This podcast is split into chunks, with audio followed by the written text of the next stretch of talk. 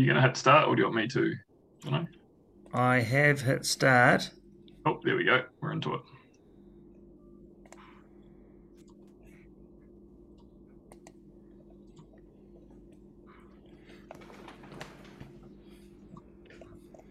Phone's on silent, gentlemen. Question. Yep. I'm normally the one that forgets that.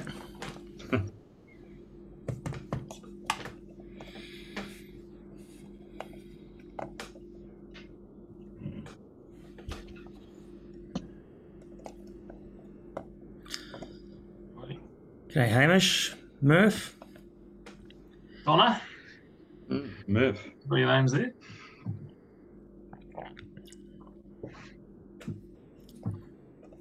We should have Murph up here too, to be fair. Mm, yeah, I didn't know he was going to be jumping in there. Maybe we shouldn't let Murph know that we're encouraging interruptions because he'll be jumping on that opportunity. okay. It was quite exciting um, when you start looking around on this topic for, you know, who's in the country with this kind of knowledge and expertise and that kind of stuff. And um, there's a huge amount when you actually um, start looking. And yes, Murph, we will be careful.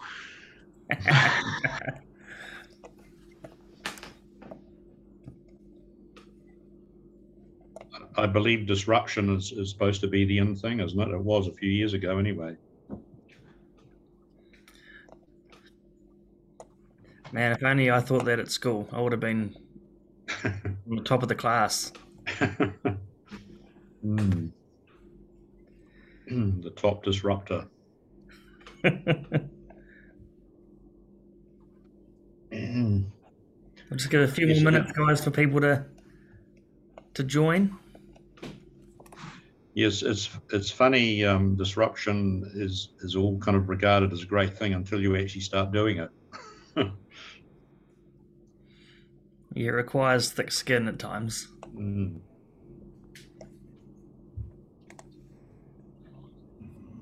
It's been quite interesting running these webinars, and you definitely notice um, on the bright sunny days like we have here in Canterbury, you uh, you get a slightly lower turnout than uh, if it was a miserably cold southerly coming through, which is the beauty, Right. which is the beauty of the recordings. Mm, mm.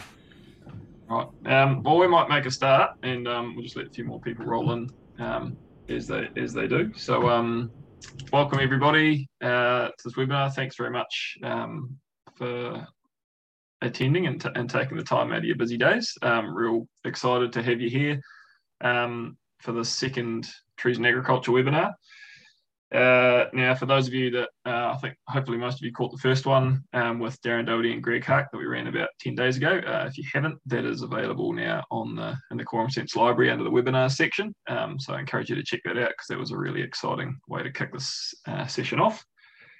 Um, and today we're really stoked to have uh, Dr. Colin Meurk here joining us um, for, for a follow up. And we sort of asked Colin if he was available and uh, at short notice. Really appreciate it, Colin. Um, and uh, I'm going to leave the introduction to Jono uh, and uh, just jump into a couple of quick logistics before we get into it. So, for those of you, um, many of you will have used the webinar format before, um, but if you haven't, um, so this webinar is being recorded so that we can share it um, with anyone who can't be here um, or who wasn't aware of it. Um, the uh, Jono and myself, um, both working within the Quorum Sense Extension project, are, are co-hosting today. And um, in terms of uh, your engagement um, with us, which we really encourage, and it really um, makes a big difference. Um, there's the the key thing to, to note down the bottom is the Q and A um, panel down there. So uh, if you hit if you hit the Q and A thing, you can type your questions in. You can also upvote them. If you really like someone else's question, you want to make sure that gets prioritized, um, particularly if we get it we get a heap and we don't have time to run through them all. Um, and Colin has said that he's happy to be interrupted by John and myself. If there's questions that come from you that are particularly relevant to what he's talking about, then we might um, interrupt him and, and dive in there. Um, but if your questions are a bit more general or not, or the topic's been and gone, um, we'll make sure we come back to them um, at the end. So Colin's going to have a sort of 40 minute ish um, presentation, and um, and then we'll try and make sure we've got heaps of time um, to get through everybody's questions. So uh, with all that in mind, unless I've forgotten anything, um, over to you, Jono. Awesome. Thanks, Sam. So, Dr. Colin Meurk at Manaaki Whenua, Canterbury, and Lincoln Universities has theoretical and practical interests in biogeography, ecological restoration, and design, landscape function, urban ecology, biophilia, um, conservation biology, citizen science. This is quite an impressive intro. Uh, people nature connectivity, and future science. Uh, Colin is on numerous councils, trust, and advisory boards and steering groups. These are both for urban uh, walk groups, eco literacy, and student liaison. He has also received a Christchurch Civic Award, um, Ecology in Action NZ Award, a Golden Foot Award, um, and a Supreme Horticultural Design Award at the 2012 Ellerslie International Flower Show, and most recently on NZOM. So, welcome, Colin. I'm going to hand it over to you. Uh, kia ora, and thank you so much for the invitation. Um, uh, we'll uh, share my screen so that you can see some pictures rather than pictures of me, which will be much more enjoyable, I'm sure. Um, so we'll get into it. and as um, uh, Sam and, and Jono said, um, happy to uh, receive questions during the presentation to clarify any points that I'm sort of making, which I'll sort of be glossing over. There's quite, quite a lot of words there, which you'll be able to read at your leisure later. So here we go. Still getting a little bit used to the technology here. Um, full screen.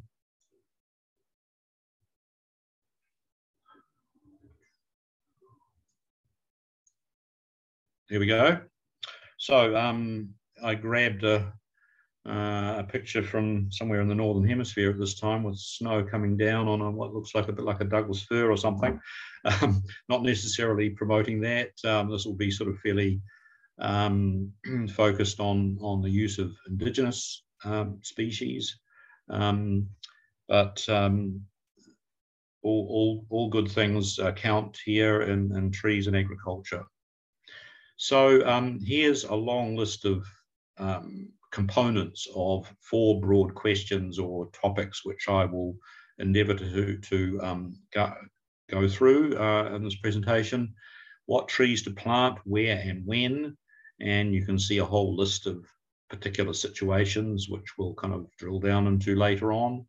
Um, importantly, noting um, uh, all of these, of course, are hosts for wildlife, um, so they provide multiple um, ecosystem services, as you can see in the second point there, the various services provided by trees, um, a whole lot of topical ones like carbon, but conventional ones like shade and shelter, erosion control, etc. Um, and also biodiversity conservation. Um, and how we plant these spatially across the landscape to get the most benefit. What is the optimum patch densities and arrangements in, in a landscape and how you can fit that into, drape that over your uh, particular um, environment that you um, have got with you, the constraints there and the opportunities that exist there.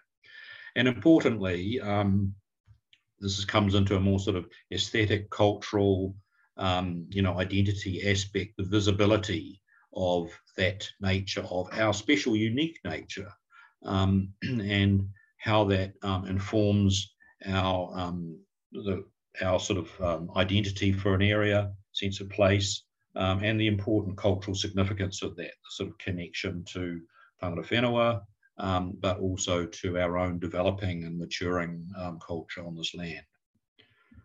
Okay, so um, just starting with uh, perhaps a rather sort of um, sobering kind of comment that um, you know we're talking about life here and biology and trees that we are in the middle of the sixth great extinction uh, there's a whole lot of um, planetary boundaries which are being um, broached um, as we speak with our sort of current uh, way of managing the planet. So, you know, there's a number of things that need to change, need to be improved uh, to get back on, on track towards a sustainable future.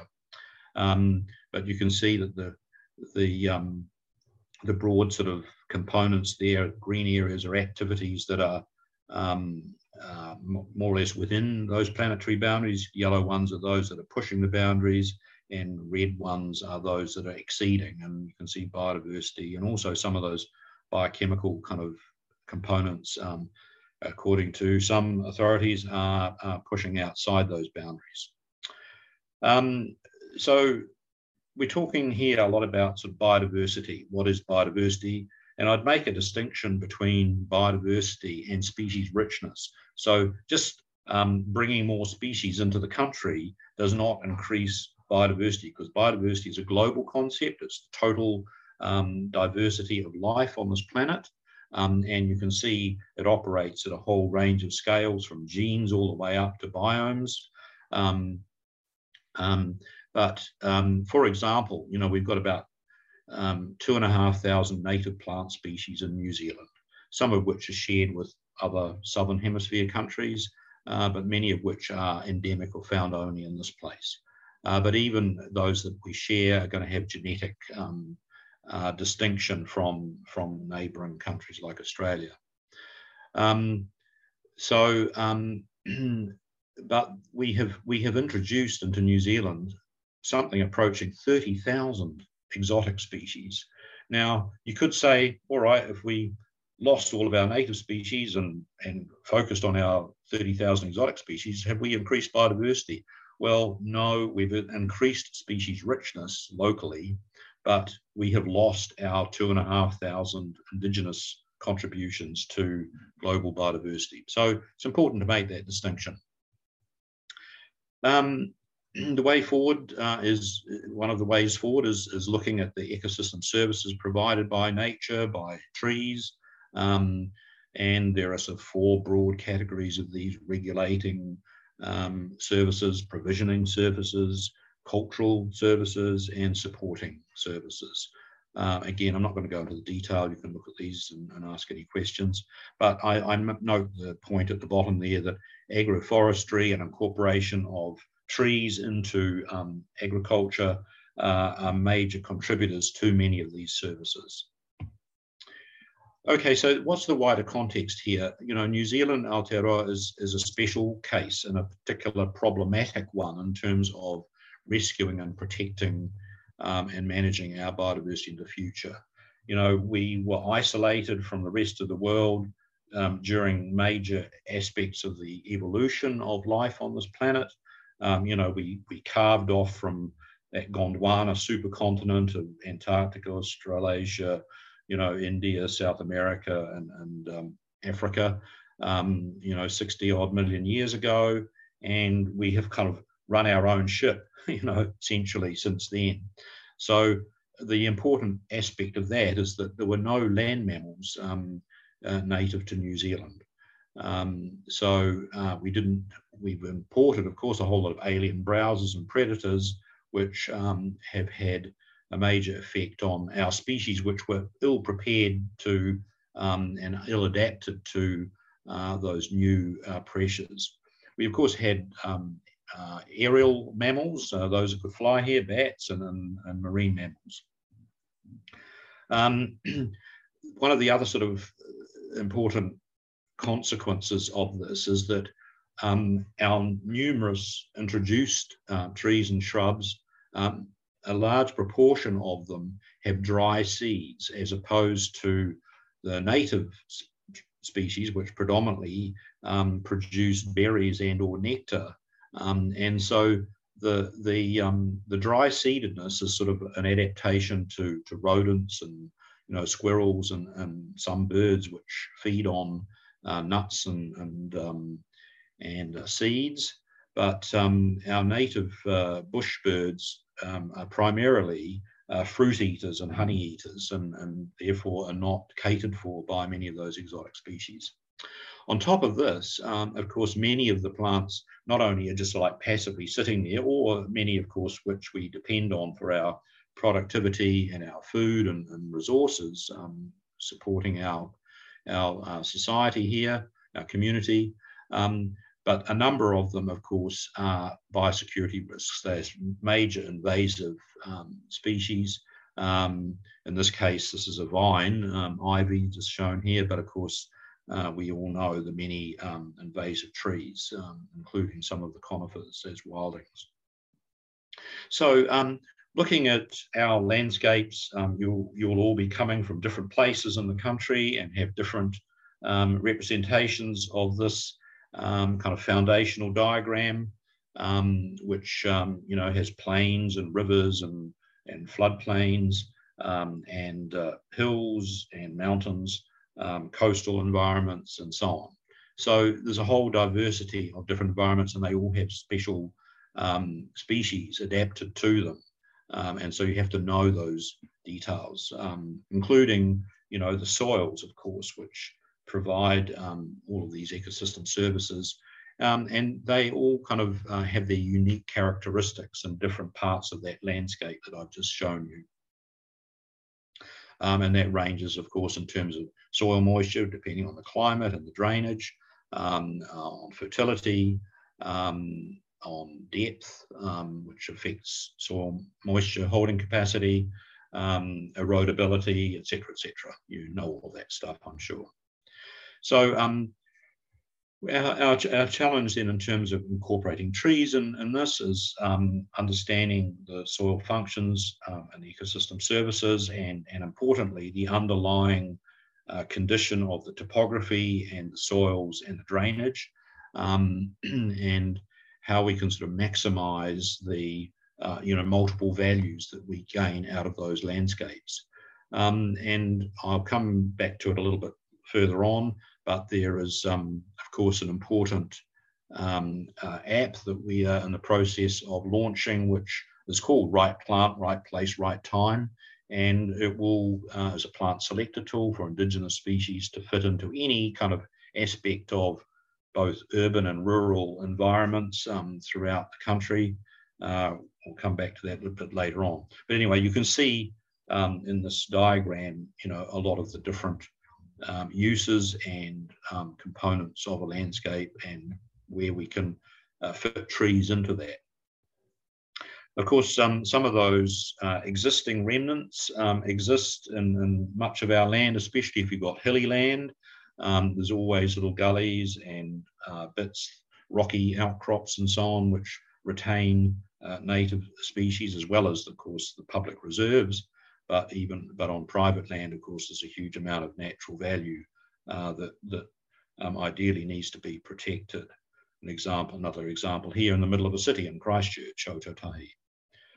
So um, but the interesting thing um, when I'm sort of talking about sort of conservation is that um, I often go back to, you know, the the English motherland, um, the classic um, English countryside as a model for healthy cultural landscapes. And you might think, oh yeah, really? Um, but the, the fact is that you know the traditional sort of approach was to um, uh, was to incorporate and utilize um, the natural species in, in, in their country um, within and integrated with the production um, of, of the country. And strangely, in a way, in, in, New Zealand, we seem to have sort of um, kind of lost sight of that. Of course, we imported many of the species which are used in hedgerows, like gorse hedges, for example, or willows and poplars and, and um, and uh, macrocarpas and so on for hedgerows and shelter belts. Um, and we've we've based most of our production timber, of course, uses um, northern hemisphere conifers. So um, we we have many of these elements, but they're all dominated by exotic species, and hence we lose much of that sort of biodiversity opportunities that exist there.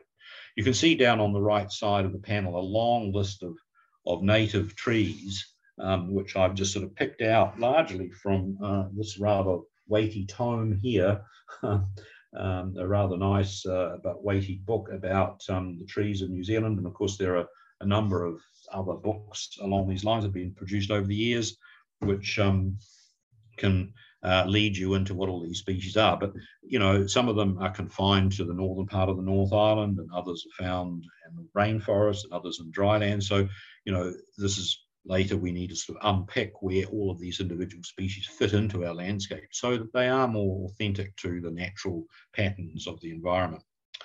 Talking about patterns, um, a lot of words there too. Um, you know, we talked about biodiversity. Um, there's also um, diversity of growth form, trees, shrubs, tussocks, forbs, vines, perching plants, etc. Um, there's then also the sort of spatial pattern of um, diversity and, and of also through time, plant succession.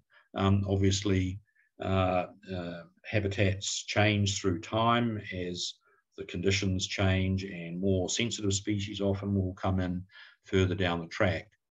Um, and then, of course, there's the whole sort of human intervention on top of that and producing um, how we kind of feed this into our design of landscapes.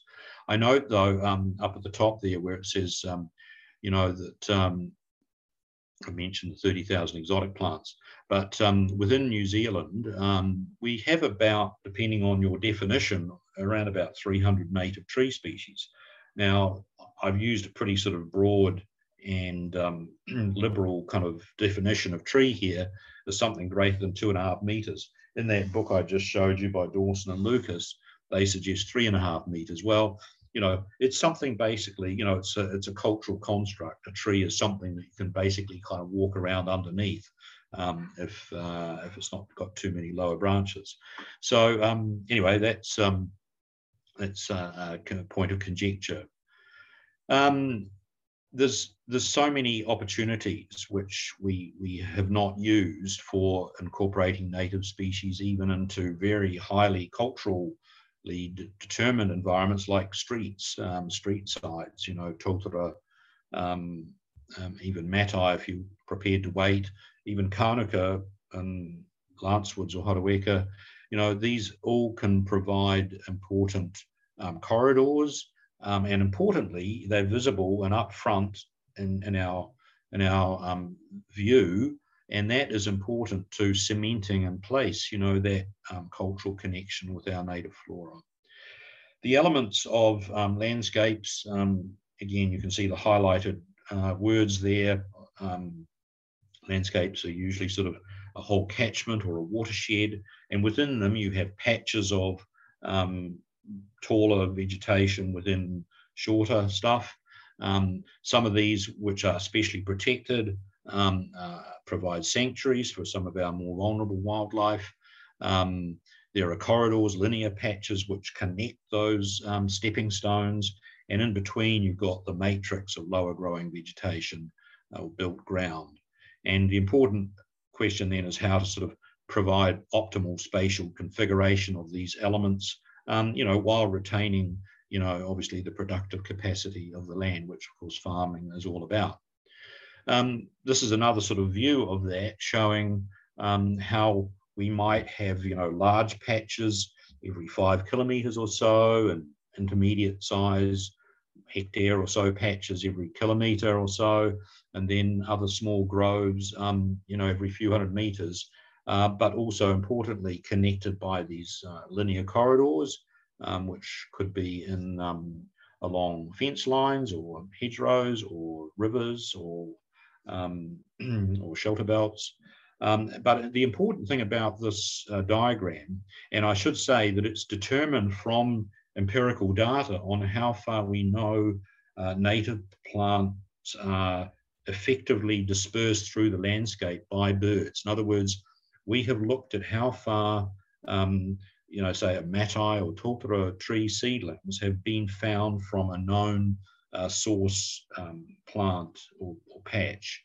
And we, we've recorded these up to two and a half kilometers from the source. Now, of course, uh, there's a long tail to that. Some will get dispersed further. But if we take that as a kind of like, you know, a minimum kind of good average, um, then if we double that, then that's where that five kilometer, five kilometer sort of spacing, spacing between those big sanctuary patches are, um, and you know, of course, smaller stepping stones in between, which will all kind of help with that connectivity.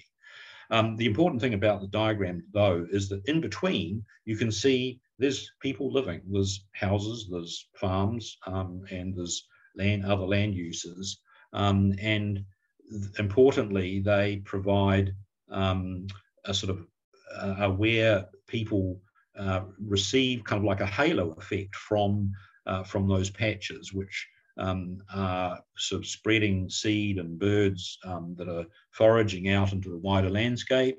um, but also importantly, they're close enough that we can all go and have a walk in the woods, you know, in the weekend or, or a couple of times a week um, to have that sort of, you know, Shinrin Yoku forest bathing kind of aspect. Right. Um, down at a micro scale, um, this is an urban environment. Uh, I think it was mentioned um, the Ellerslie Flower Show that, that, I had an exhibit in a few years ago. But it shows, you know, a micro patch. You know, it's just um, a few tens of square meters, but it can incorporate a whole lot of um, forest species. Um, there's a corridor of a stream or swale running through the system, and the matrix is the sort of, you know, finer, shorter vegetation, which can all be indigenous species actually. I'm not saying that uh, pastures could be, but um, you know, uh, even even kind of um, domestic lawns. so um, an example of, of one of these um, restored stepping stones through a fairly dry landscape on the Canterbury Plains. Um, it's now sort of a hectare or so, um, and it's now sort of much more established than this. But there's also micro uh, trees, if you like, that are just a few millimeters high on very dry, stony um, soils there as well. Um, looking at the corridors then, the opportunities there, a whole range of mixed uh, native species. Um, importantly, you know, pumping those fruits and, and, nectar into the environment that birds can then utilize. The, um, the top right picture is of a Muehlenbeckia hedge, uh, Pōhuehue.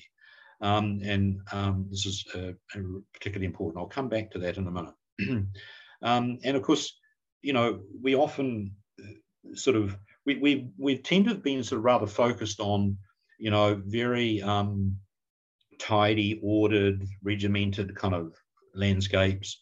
Uh, but, you know, nature is a bit more messy than that, but it can be messy in a kind of a, uh, in a, in a ordered kind of way and you get all this amazing sort of textural um, and form and color uh, variation that that I think you know it's it's important to sort of get to to identify with uh, more.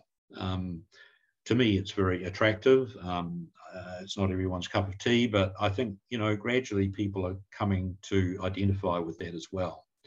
Um, along um, another important corridors, of course, are streams and gullies and there's particular species that um, you know uh, go in each of those steps from from the water to the bank to the floodplain to the scarp of the terrace and then on the top of the terrace. So um, particularly in, in, in, Canterbury, you know we've got Kahikatea and Pokaka uh, down on the floodplain there.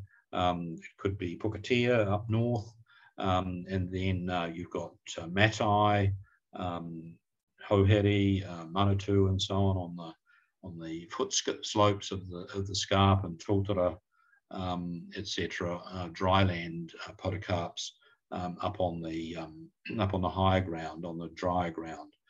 you know the in in rainforest environments, it might be Rimu there, for example, um, on the on the foot slopes with the matai or Miro even, and of course Kauri uh, fits into that um, onto those slopes in rainforest environments, you know, up in the north. okay, so here's just a few examples of of some shelter planting or contrasting shelter planting, and again, sort of pushing that wild, functional, diverse kind of um, theme versus water control simplicity. Well, yeah, they all have their place. Um, um, so uh, yeah, you've got your willows there on the right, and your um, uh, your mixed uh, native species there on the left. Here's another case. Um, again, you've got your macrocarpa hedge there on the top right, and then a whole range of sort of very diverse um, shelter planting of native species. And I, I, go back to the one on the top left again, which is that um, uh, Pōhuehue, Muehlenbeckia. Um, and actually that um, replaced an original gorse hedge, um, which is so typical of the Canterbury um, rural scene.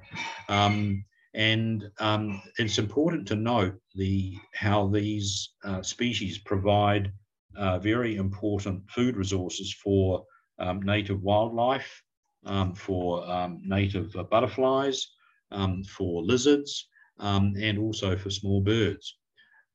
sadly, there was uh, a case just round the corner from this at the end of the road there and round the corner in which they just recently removed such a hedge, you know, because it probably looks a bit untidy and unwieldy and it's not so typical.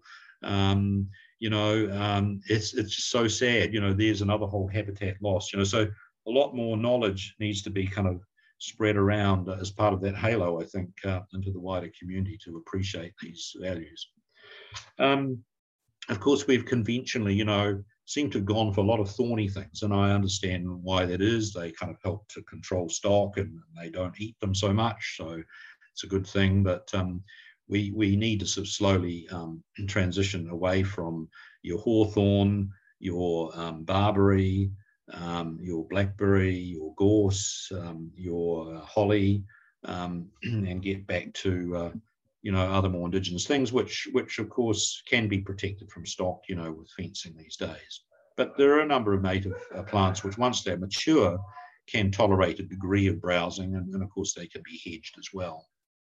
Okay, so I mentioned um, the, the fact that we're launching, you know, in order to be able to drill down and select particular species for a particular situation. We're in the process of launching this plant selector tool for native species for anywhere in your life and landscape. Um, and you, it goes through a series of steps. So the first step is that you zoom down um, to your neck of the woods and you can go right down to kind of like the street level. Um, and, um, and then you answer one of um, a very sort of simple question about your perception of whether your ground is very dry, very wet, or somewhere in between. So knowing those are important filters um, for the next step. So when you when you've chosen that, you then get um, an opportunity to, to, select your particular habitat, and you can see you've got urban, riparian, uh, stormwater treatment trains, open wetland lakes, bush restoration with hill elements, dune eco dune systems, salt marsh, tidal lagoons and coastal banks, uh, Mātauranga Māori garden, transport corridors, and importantly, rural. And so if we've selected rural, as I've done here, you then go to that zone selection. So you zooming right down to the very sort of um, fine details. And in this particular case, um, I have uh, picked on a um, the the shrubland under um, an irrigator arm in a, in a um, irrigated paddock. So, uh, you know, that's quite fine detail here. And it generates a list of species um, with a whole lot of, with its characteristics, um, its tolerances, the ecosystem services that are provided qualitatively, um, how big it, the plant grows, what the optimum spacing is um, for those in a restoration project. And importantly, down the right-hand side, it indicates the, the time of planting. In other words, all the ones are those that you would plant up front. Um, and then there are twos and later threes of things which might be, you know, ground covers or vines or even epiphytes, which could be incorporated further down the track. But for a irrigating system here, it's a little bit different. okay, so um, I just wanted to kind of make clarify that, of course, it's not all about anti-exotics here. Um, it's a matter of how we integrate and use the best of both and, um, you know, incorporate uh, combinations of native species. And of course, some uh, native wildlife you utilize um, exotic uh, plants uh, quite happily. It's important just to make sure that they're not the invasive ones. So, um, you know, there's a whole theory about messy ecosystems and tidy frames, how you kind of like incorporate these in a in a cultural landscape so as not to offend, uh, you know, a desire for sort of order and tidiness. Um, Joan Nassauer is a sort of American uh, person, um, landscape um, uh, ecologist who, who worked out all of that years ago. Um, and what these sort of might look like. So this is kind of like maybe a conventional high country landscape. Um, I mentioned before about how exotic species are being used for all these different elements, uh, but how we sort of transitioning uh, perhaps to uh, what I would probably argue is a more mature kind of um, future, more diverse landscape that integrates, um, you know, our kind of needed uses and productivity with um, a greater component of our um, natural nature. And um, you won't be able to kind of read all of that um, off the screen here now, but you know, there's a lot of general sort of ideas about how how all of how one can find um, all of the different um, opportunities that exist in a conventional um, um, productive landscape. Um, there's so many places to incorporate um, nature as well as the ecosystem services that they provide, you know, such as beetle banks uh, that provide hosts for um, um, beneficial insects, for example, that maybe predate pest species, etc., etc. Anyway, again, I'm not going to kind of deal. So I just want to kind of like finish off with, you know, the more um, cultural aspect. And um, inter interestingly, you know, these pictures are from Germany and from Britain, showing, you know, what I would sort of regard as, you know, that ideal um, um, sort of cultural integration of nature, ecology, sustainability, and um, land use um, within within our sphere, and incorporating sort of living communities, that legibility that I mentioned, being able to read the landscape, um, and sustainable customary use there.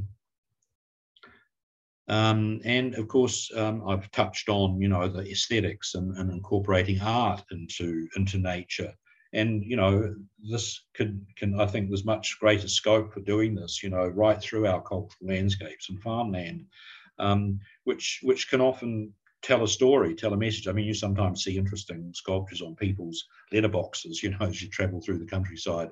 You know, these add interest and add add value um, and and add meaning, I think, to to places.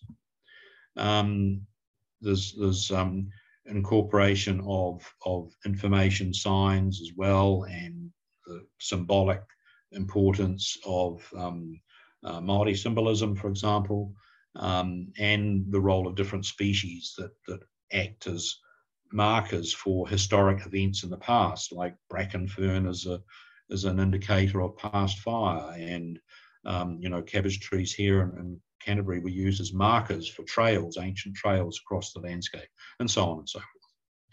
So um, just, just finishing off now, um, one other thing uh, was mentioned in my intro uh, involved with is um, citizen science. Um, and, you know, I just um, sort of do a little uh, advertorial here on the role of, of iNaturalist uh, platform, iNaturalist NZ, which um, you can join up to and use on your on a website or, or on your phone to record natural history observations. And importantly, it um, enables you to um, identify species. You don't have to know what it is. Doesn't have to be in, you know, highly significant species. It's just something that you see in the landscape or you want to contribute um, a, um, a story about what the species are in your neighborhood and you can record them and um, there's an artificial intelligence for identification, but then crowdsourcing comes in and, and, supports that. So it's it's a great way of learning, but at the same time, you're also contributing to the increased knowledge of where species occur, distribution maps, and for example, you know, one and a half million observations in New Zealand alone, and it's a global thing. Um, there's about um, 100 million observations worldwide on the site. Um, and just within New Zealand, 17,000 species have been recorded by about 20 to 35,000 people now. Um, and, and just one particular aspect of it or application of it, um, which is, relates to our talk here, um, is um, a list of species that have been recorded in hedgerows, shelter belts, and fence lines in New Zealand, um, incorporating both the good and the bad, you know, some of the weedy things, uh, but also a lot of native species there as well. Um, so um, very last uh, picture uh, goes back to the very first um, slide, um, trees and agriculture. Did we tick some of the boxes? Well, we didn't go into a lot of detailed species information. You, we hopefully you'll be able to get that from Plant Selector, and of course there are various um, books and brochures and publications by local government. But the the um, the right plant, right place, right time app will go into a lot more detail, be a lot more specific to site, um, and importantly, it will incorporate greater elements of biodiversity as plant succession goes on and as the initial shelter is established. So um, we've, we've sort of got a pathway to what trees to plant where and when. Um, there's that wonderful book by Dawson Lucas that I've uh, advertised as Eagles, uh, Trees and Shrubs as well. Um, we've we've touched on you know the various services provided trees. Importantly, I've touched on how we can spatially incorporate viable um, stepping stones and corridors through our uh, cultural landscapes and the importance of that in providing visibility and legibility as we travel through along our roads and streets. Um, you know, they're not tucked away in the far distant mountains where hardly anyone ever goes, uh, but na- our nature is present in the in the front of our of our vision. So um, that's uh, the, the formal um, comments that I wanted to make. Um, uh, happy to uh, take any any observations or comments or, or questions. Brilliant. Thanks so much, Colin. Um, John, I'm going to jump in with a first question if, if that's all cool with you, mate. Um, and um, friends, uh, he has actually asked one that was similar to one that I'd scribbled down. Um, and so I might run with mine first and then his taken his second there, uh, and just encourage everyone else to keep um, keep those questions flowing through, and John and I'll do our best to get through them.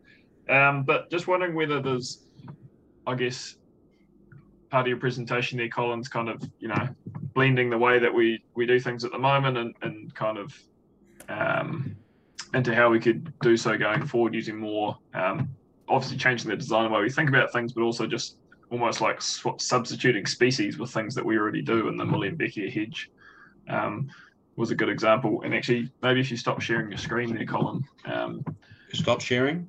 Yeah, um, and then we can okay. better. We can we can see your face. Thank you. Um, yeah, are there are there kind of native equivalents that function similar to some of the exotics that are really popular in the way that we use them at the moment. So you gave the Muehlenbeckia example for a gorse hedge, but I'm interested in whether there are similar ones. Um, and the things that come to mind are like, you know, space planted poplars. Um, I think most of us are pretty familiar with swapping out willows around riparian areas for native species. So I think we're probably good on that. But the same with, um, you know, conifer shelter belts. Um, and Franz's question was particular around native species that substitute in your lawns. He was really interested in that. So right. um, you might, yeah, throw us a few ideas, that'd be much appreciated. Yep. Sure. Um, and, and it, it's it's important to note too that you know transition is the appropriate way to look at this because um, there's no doubt that many of the imported species that we have in the country and which we've traditionally used for shelter plants, for example, grow far faster than any almost any native plant species and, and form a much denser, more, you know, robust um, form. Um, you know, which is not surprising given that we are picking from the best, most vigorous, you know, successful plants from the whole world's flora and then bringing them into New Zealand in a very benign environment compared to where they came from, often without their natural predators, you know. So yes, of course, they're going to grow like crazy. Uh, and that then becomes a problem. So, you know, there's opportunities to kind of mix mix things with those so that, you know, it's not a matter of just clearing out all willows, but actually underplanting them with sort of shade tolerant native, um, you know, riparian species. Um, and similarly with, you know, exotic uh, conifer um, shelter belts. Um, so, you know, it's being um, increasingly using uh, plants like um, Olearia paniculata, the golden akeake, um, akeake itself, um, a broadleaf, Griselinias, um, and um, uh, and there's a whole lot of small leaf shrubs, native shrubs like the Muehlenbeckia, that um, are very useful for hedgerow uh, height things. Um, so there's other Muehlenbeckias other than the complexa, which I showed, uh, which is more of a scrambling plant. Um, there's a whole range of small leaf coprosmas, uh, some other things like corokias and so on, which um, can all be can all be hedged and supported in these environments. So, um, um, and then of course, if you want some taller things, you know, there's the lace barks or houhere. Um, there's um, uh, Manatū or ribbon woods. Um, there's there's a lot of species out of that 300 tree species and tall shrubs which are available for tall, you know, erect kinds of things. You know, we've got, of course, our lancewood, which you know has to be nurtured in its early stages, but eventually forms, you know, a nice columnar form, as do um, some of our laced barks. The narrow leaved laced bark, for example, forms a lovely con- conical sort of um, form. Yep. Awesome, thanks. And um, specifically around Francis' question in terms of uh, lawn species, Yes. is that? I mean, I, I assume the app's going to probably include um, a whole lot of that kind of stuff. But um, so there's also a question about when the app's going to be available. Sure. Well, it's sort of available now, but I'm just doing a bit of sort of due diligence on it, really. And of course, it's quite a big database to check through the whole thing. Um, I'm, I'm happy to kind of share it with people on a restricted basis if they want to get hold of me to, to, tr- to trial it out to um, test test it. Um, so there's there's a thought. Uh, but yes, lawns. Um, I guess you could call these a micro forest. You know, like a couple of millimeters tall. there's there's a whole range of uh, species, and it depends on whether you're in a uh, you know a wettish environment, a rainforest environment, or a much drier place. But um, you know there are native leptinellas or small daisies. Um, there are some native grasses like and bacilla uh, which is available as a seed um, crop here. Um, there, um, there's uh, plant, native plantains, um, there's uh, native lobelias, um, and things like centella. I mean, I don't want to kind of overwhelm you with too many names here, but you know, there are, there are dozens of native plant species that quite happily coexist in a lawn and mown lawn environment. Um, Dichondra is another genus, for example, that's quite common in that, in that context. Mm. And yes, it will be on the app. Awesome, Colin. Thank you. And what a fantastic opportunity for people to trial out this app as well. That's awesome. Um, so from Donna and, and also added to by Vera, and the plant selection tool in terms of ecosystem services, does it also include livestock forage and livestock apothecary? Um, uh, not too much because, you know, by and large, there are not a lot of native plants that probably provide that particular service. Um, some of you may have some particular examples. Of course, um, livestock loves eating a lot of our native plants, but they're not adapted to that, so that they're not good at kind of quick recovery from that. Um, there's, um, yeah, I mean, the, there's some, you know, a lot of native grasses were like ice cream, and, and we often call our, our native trees ice cream plants because, you know, um, deer, cattle, sheep, rabbits, hares, etc., possums, just love eating them. You know, rata and as a case in point, um, even totara is, is eaten by uh, possums, for example. So um, you know, we're in a slightly different sort of difficult sort of situation there in terms of uh, providing that. In terms of apothecary, I'm, I can not really um, comment. Of course, there are a number of native species, a few native species which are poisonous to stock. Um, you have to be careful about. Ngaio comes to mind, Coriaria tutu, for example. Um, yeah, so um, you need to be just a little bit wary of some of those things, but they're not too many of them. Most of them are really ice cream.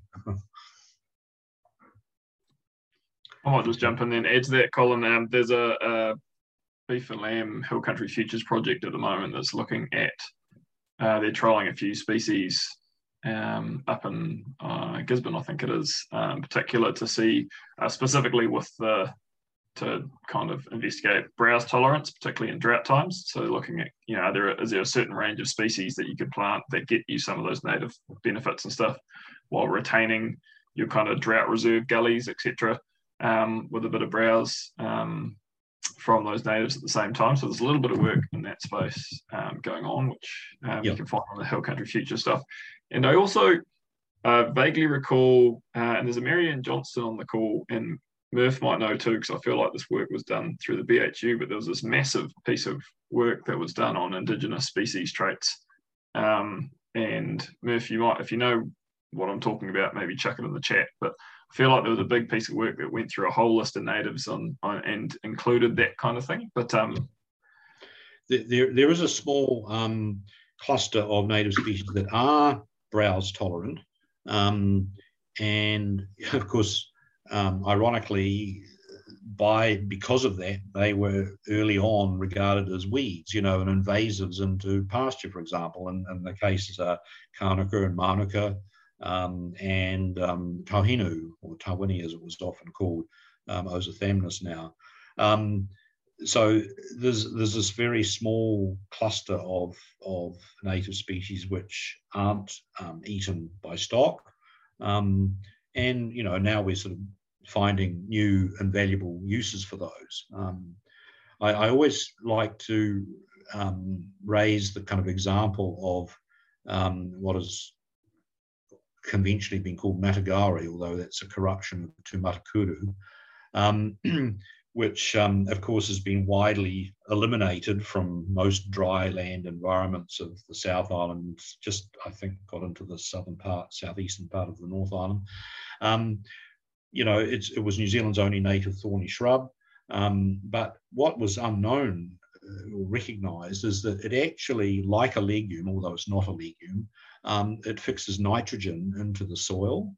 Um, and also, um, it was hosting a um, the, the larvae of a tachinid fly that um, then became a parasite of grass grub. So with the you know the unintended consequence here of eliminating this the shrub from the landscape often coincided with um, you know an explosion of grass grub problems um, you know because it lost its natural biological control because grass grub is a native species so um, yep there's there's all sorts of new things that we're sort of discovering and hopefully incorporating in a more sustainable healthy um, ecosystem Awesome, thanks, Colin. And I've, I've seen I've been on a couple of high country farms recently that are doing a, a heap of work to protect and restore their Matagouri patches for, for lots of reasons, including those, I think. So, uh, which is really cool to see. Uh, I've just got there's a couple of questions here um, following up on the app. Uh, one from James, one from Di. Um, so I'll just ask them both at the same time, perhaps. And um, from James, have you thought about including tolerance to strong winds and exposure in the tool?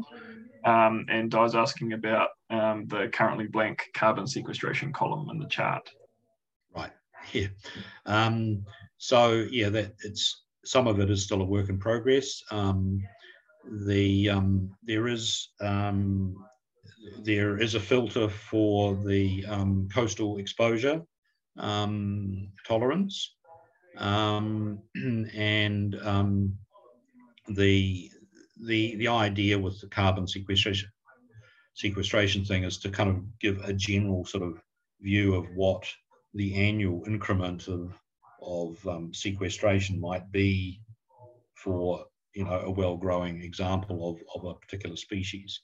Um, it, it may be that in the future we would be looking at um, you know a, a, much more detailed analysis of a particular um, property boundary um, and what the carbon sequestration might be in a in a spatial area uh, that's been identified with a given range of species in it. Mm. But that won't be um, that that that won't be available immediately or freely, you know, in the in the short shorter term. Mm-hmm. Awesome. Um, on to a question from Trudy. Is Griselinia any of the or any of those other hedging species you mentioned poisoned to stock? No, I deliberately left out um, Ngaio. um, yep, um, Griselinia broadleaf, of course, is loved by stock. so, I mean, I, I guess you know, in terms of that foraging question, you know, if you can get the thing established, you know, um, and um, and and uh, protected from browsing, you know, while it's getting established, then you know it certainly can be, you know, an, a nibblable species by stock around the edges, and will help to sort of maintain it as a, in a hedge form, really. Um, but that would obviously have to be sort of managed quite carefully. Um, but as far as, as far as I know, Griselinia is a delightful species for for stock um, for mammals to to browse on, uh, but it would usually be very damaging to the plant if it wasn't controlled to some extent. Got it, got it, and it sort of ties into another question here from Vera, which is, uh, what are your thoughts on using Tagasaste as a nursing crop for uh, forest restoration or reforestation? Mm. Yeah, so um, I think I mentioned earlier on, you know, that um, we live in, in recombinant ecology. That is, we've got this great mixture of native and exotic species, and and some of them certainly, uh, you know, are and can be used as nurseries. I mentioned, I think, willow in the case of um, um, of uh, riparian environments. But you need to sort of discriminate between the good willows and the bad willows. I mean, the bad ones are grey willow, which is a sort of a, uh, a fertile species in New Zealand now and spreads seed everywhere and for miles and extremely invasive. Whereas most of our willows and poplars, of course, are single sex clones and so aren't reproducing in that way through the landscape, although they can spread down a stream through twigs and stuff vegetatively.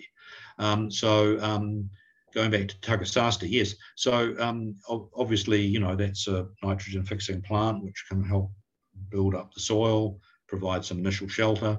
There seems to be kind of mixed results from doing that. I, I think um, the I think probably what you be looking at doing is um, you know over time thinning it out. It seems to not necessarily um, encourage everything to grow and grow up through it and eventually displace it. But um, um, and as long as you're not sort of near a, you know, rocky bluffs and things which have got a whole lot of native natural plants growing in them, which could be outcompeted by Tagasaste sort of spreading into into those rocky ledges, which it can do, like gorse and broom as well.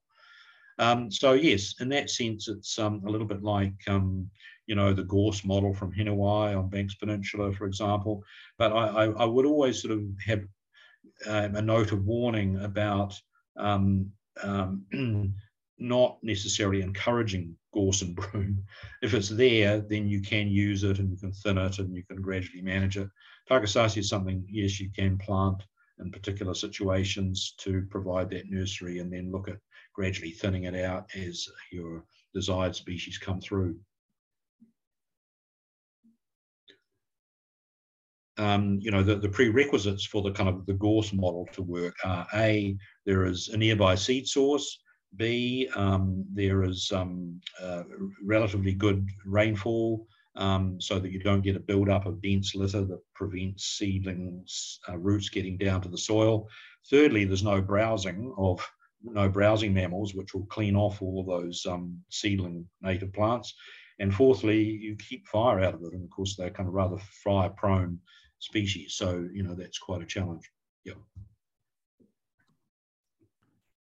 Hey, um, I've got a uh, kind of a more of a personal question because we're um, we've we've got through most of the ones um, on the Q and A list there. Although while I'm just asking this, I would encourage if anyone um, on there's got a particular example that they're chewing through at the moment, like you've got your farm and you're, you're kind of bouncing around some designs, and you want to take this opportunity to um, ask Colin directly. Um, we've got a bit of time. We've got a bit of time left, so feel free to put your hand up, and we can make you a panelist, and you can even ask that live if you like.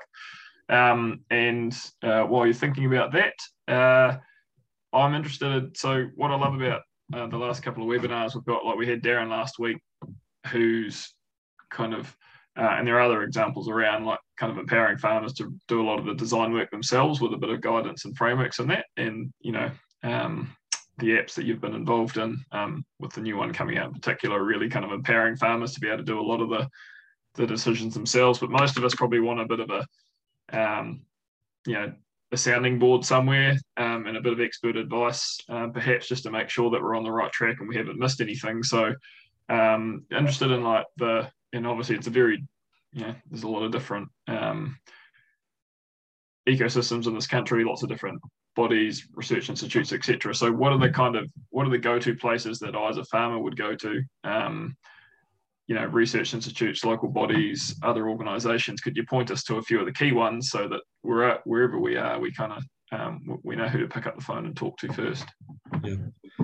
Well, I'd probably sort of say, you know, you're talking about both design and ecology, and so um, one, you know, as an ecologist, I would always sort of argue that, you know, the best landscape plans are going to be um, co-designed between the landowner um, and the and uh, landscape architect, uh, but with um, input from an ecologist with local knowledge um, who, who've got access to a much greater understanding of the whole range of species and the particularities of the um, microenvironments. But we're hoping that the um, plant selector tool will um, be a, a, great guide to all of those um, um, professionals and um, advisors. so, uh, I mean, that doesn't nail it down to any individuals, but you know, every location will have um, its own expertise in those in those fields. Does that answer your question? Uh, yeah, uh, I guess to an extent. So just uh, you know, we've got um, so local uh, local councils are, are, an obvious starting place, but I guess mm. the um, outside that, have we got things? So you've got uh, oh, one of the hats you wear is Manaaki Whenua Landcare Research, um, mm. and then there's also things like the Landcare Trust. Um, like, are all are there people in those organisations and others that you can name around the place that we can pick up the phone if if we don't find kind of what we're looking for with our local authorities? Yeah, sure. So um, yes, um, as I said earlier, I mean most local government um, agencies have you know, uh, printed book brochures and booklets, um, websites now with um, with local information. I would argue that the the app we've got, you know, drills down to a much more precise um, representation of that, and also has a much greater palette of species and and a temporal component, which a lot of those others don't have.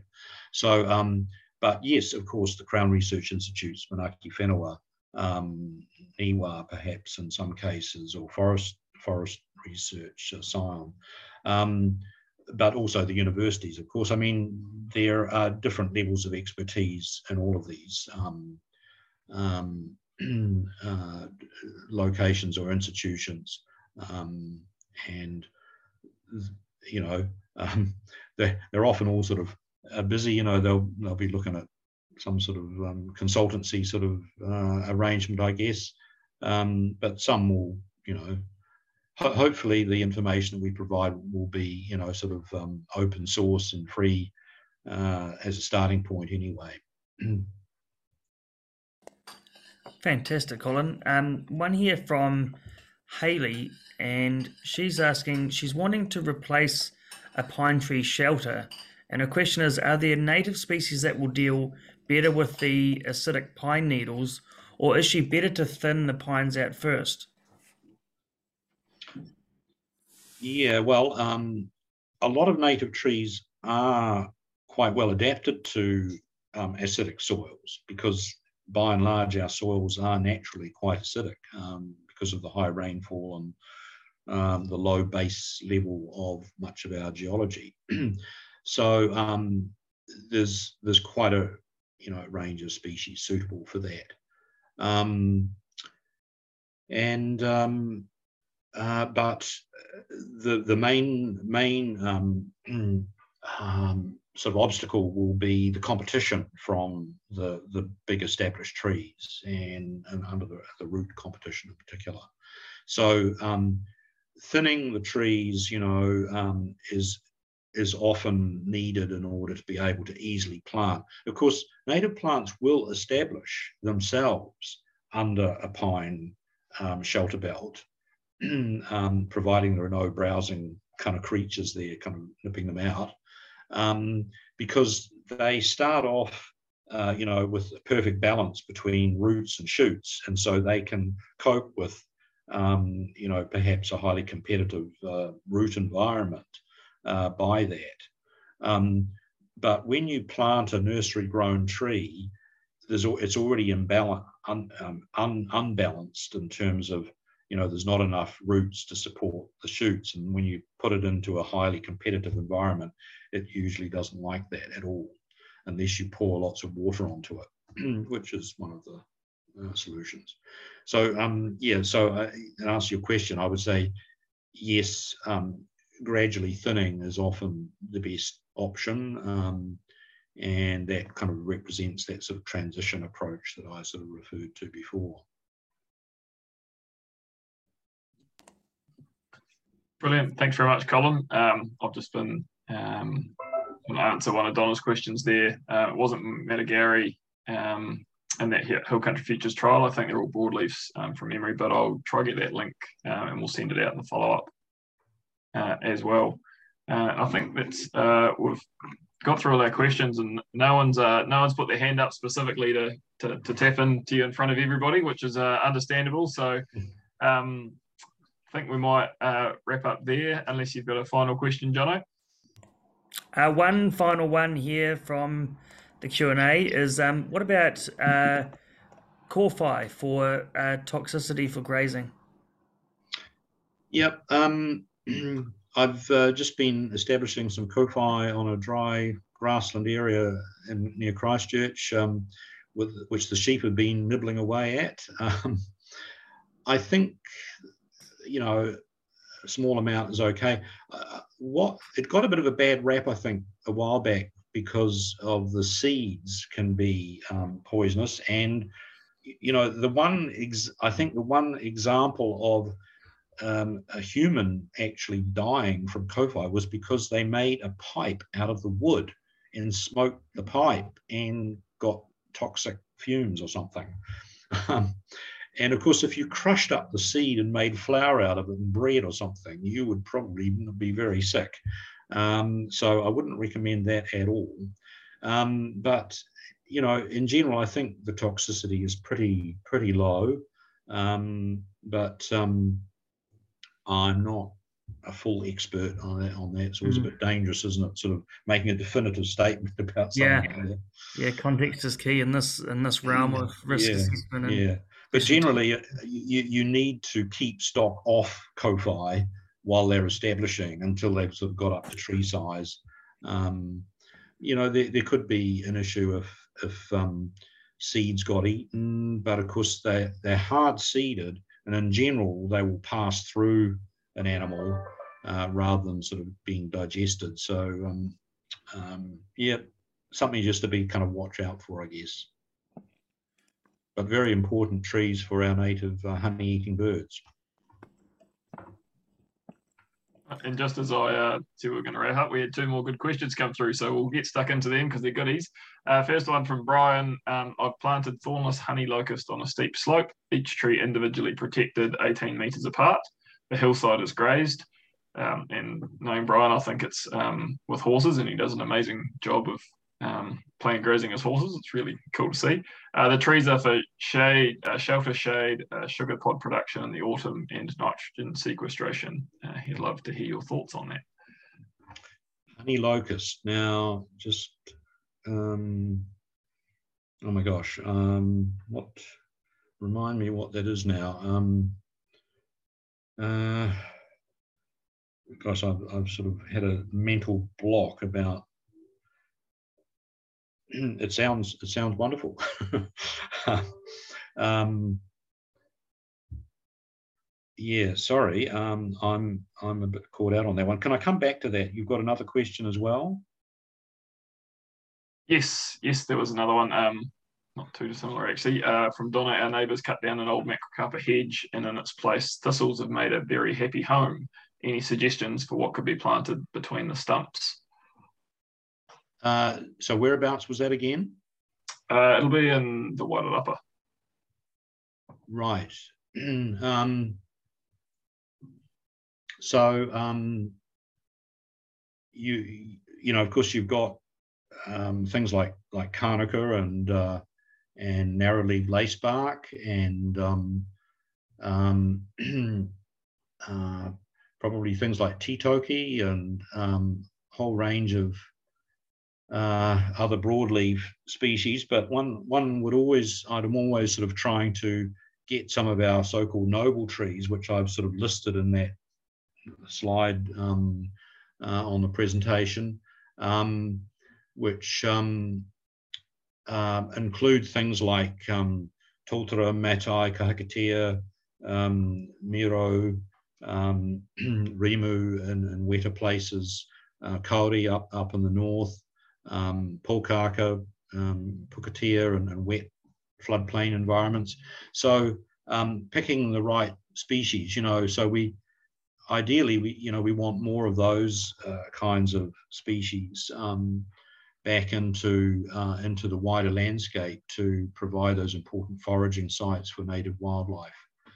Um, yes, I, am I'm, just kind of looking back at honey locust. Yes, Gleditsia, you know, it's a legume thing. So it's it's acting a little bit like a um, fast growing uh, I suppose. Um, and again, I'm not sure about its properties, its toxic properties um, in terms of seeds and, and so on. Um, I would need to kind of uh, investigate that. but um, it, it, it will be a valuable species. I presume it's in a grazing environment, otherwise it would tend to get um, overtopped by competing with tall grass and so on. Um, so there's always different things that one is, is trying to balance. Um, yes, you know, uh, one could come up with a long list of species. So going back to the other question on what to plant amongst the felled macrocarpus, I think it was. Um, yeah, I mean, the whole range of local forest species will be will be suitable or appropriate, um, but incorporating some of those uh, noble trees so that they eventually form, you know, a high structure um, into the system, if that's the intention to actually restore a natural habitat there. Cool, and we've got one final one here uh, from Trudy. What is the best and fastest growing shelter for paddocks on top of a farm in windy conditions? Um, well, um, Akeake is is is probably a, pretty good, fast growing one on a, a drier, exposed environment. You know, which um, um, has got um, droughty soils, for example. Um, the the lace barks I've mentioned. Um, of course, there's a whole lot of broadleaf coprosmas. Uh, things like Griselinia, of course, are extremely slow. Um, um, and Kānuka is is is suitable if it was self-established, but they're often um, don't like transplanting very well, and they're sort of often a bit slow off the mark. Um, but you're looking for something which will provide some sort of dense, thick um, uh, shelter at a at an early stage. Um, as I say, Ngaio, of course, would, is is great, but not if you're expecting stock to be able to have access to it. Um, um, then there are of small leaf coprosmas, but you know, again, these things, you know, they take time to establish. You know, they won't be instant gratification here. Um, you know, um, but some of the ones I've just mentioned um, immediately come to mind as sort of the faster growing sort of leafy, leafy sort of species. And of course, you know, there are things like cabbage trees, Tī Kōuka, um, as well, which uh, are pretty fast growing. Um, Manatū, ribbonwood, I might have mentioned, but that doesn't form a very dense sort of uh, shelter initially. There's probably, I'm sure there's other things which I could mention, but um, those are the other ones. Those are the ones that immediately come to mind. I mean, there are Olearia um, hedges, um, but again, you know, they're not that fast growing. You know, you, um, but they are sort of um, resistant to stock browsing. Awesome, Colin. Great. Um, and you know, everyone here, I'm sure, is aware that there never is a silver bullet. There never is a one answer. So we're going to only plant a few seeds and see what takes. Um, look, let's let's wrap up there. Thank you so much, Colin, for your your wisdom and your knowledge. Um, thank you, Sam, for co-hosting this event today. Um, and thank you to all the participants for such an engaging Q&A session. Um, I think we had 22 questions answered, so that was really fantastic, and I it was of value to you, uh, to those of you that did ask those questions. Um, do get in touch with us via the website. There is a contact form that you can use to um, bring any more topics you'd like us to dive into on the webinar series, whether it's in the trees and agriculture series um, or whether you'd like to learn about other aspects of your farming operation. Uh, Sam and I are really committed to having these webinars uh, really frequently. Um, and we're also really keen on your feedback of how they were for you as well. So definitely use that in that engagement uh, form on the website, quorumsense.org.nz. Thank you so much, team. Thank you.